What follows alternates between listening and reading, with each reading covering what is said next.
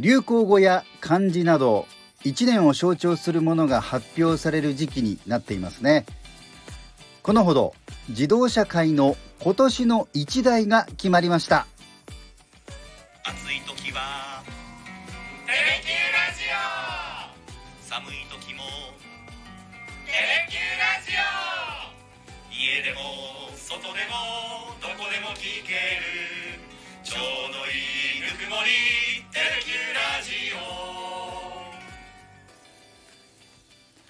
福岡の放送局テレキューのアナウンサー山本圭介です。さあ2023年の12月7日日本カーオブザイヤーの最終選考会が開かれまして2023から2024日本カーオブザイヤーイヤーカーが選ばれました。大賞に輝いたのはトヨタのプリウスでした。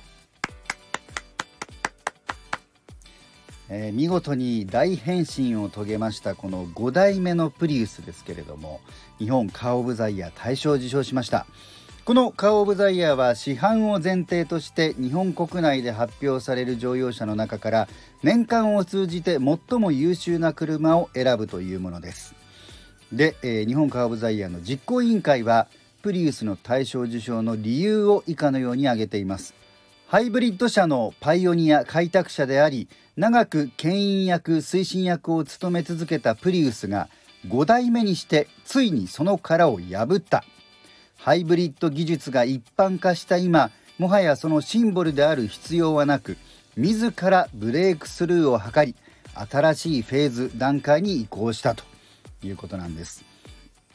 それからトヨタの首脳陣からはコモディティ化を進める案も出ましたが開発陣の熱意でそれを覆しクリーンな車というだけでなく愛される車を目指したとあります。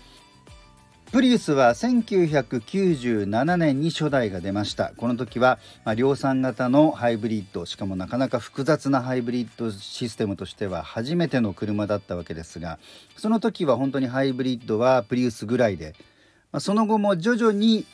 ハイブリッドの車が増えていったんですがまあ、ある段階からトヨタはもうどんどんそのもともとガソリンエンジンオンリーであった車にもハイブリッドバージョンを増やしていってもうプリウスは特別な存在ではなくなったんですね。で、まあ、ある一部報道によるとその例えばもうビジネスお仕事専用の車みたいな形でプリウスを位置づけようかというような考えもあったようなんですが、え開発陣の熱意でそれを繰り覆しましてえー、ただまあね、エコカーというだけではない存在に完全にもう生まれ変わったというところが評価されております。えー、その他にもえー、っとですね空力性能最優先だったボディもスタイリッシュな形に変わったりとかそれから動的性能走る曲がる止まるこういったあたりの、まあ、著しい向上があったと。これまでハイブリッドカーといいますとやはり、えー、燃費がいいとかそういうところ優先で、まあ、走りはちょっとそこまで優先順位高くなかったんですけれども、まあ、スポーツドライビングが楽しめるようになったというふうに選考理由にもあるようにそういった面も一気に高まったということでこの本当にねあの特徴的なデザインでもあり走りも生まれ変わったトヨタプリウスカー・オブ・ザ・イヤーに選ばれました。それから各部門賞もあります。インポートカー・オブ・ザ・イヤー。これは輸入車の、えー、トップですけれども BMW の X1 でした。総合でも2位に入っています。えーと、ノミネート最終選考に残った10代のうちの2位にも入ったということですね。受賞理由日本市場にふさわしいコンパクトサイズでありながら BMW らしい動的質感の高さを実現。それから電気自動車ガソリンエンジンディーゼルエンジンといったこういったあのパワーユニットが3種類用意されて、まあ、それぞれが高いレベルの走行性能を獲得している点も支持されたということです。次にデザインカー・オブ・ザ・イヤーデザインが優れていた1台。三菱のデリカミニが選ばれました。軽自動車背の高いスライドドアの車です、えー、近年いかついフロントマスクがまあ、定番だった三菱が一転愛らしく魅力的な表情を採用したことが評価されたということです、えー、売上販売の方もかなり、えー、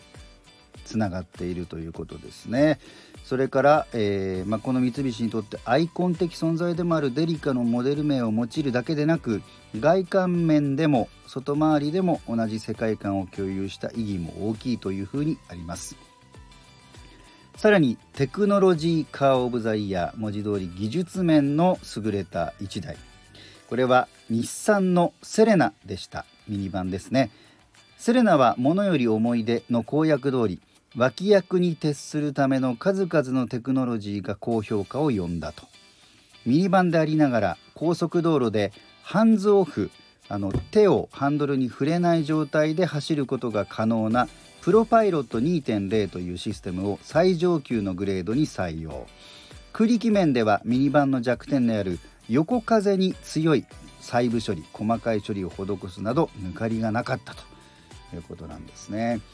さあ大賞に輝いたトヨタのプリウスまあ長年にわたってハイブリッドカーの代表格ということであの環境に優しいお利口な車だったわけなんですけれどもそこにかっこよさ走りの良さそういったものを取り入れて見事に、